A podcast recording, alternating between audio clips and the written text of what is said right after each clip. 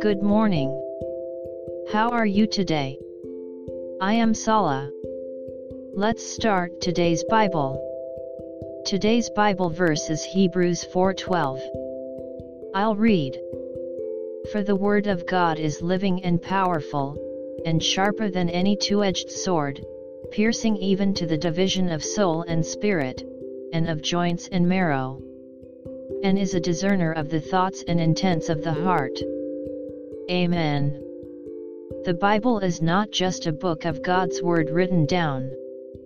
The Word has the power to change one person's life. It also has the power to reveal our sins and lead us to repentance.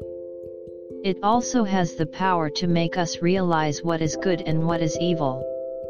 The living Word is necessary to carry out the spiritual life. May we be able to rely on the word of the Lord today as well. God bless you. See you next week.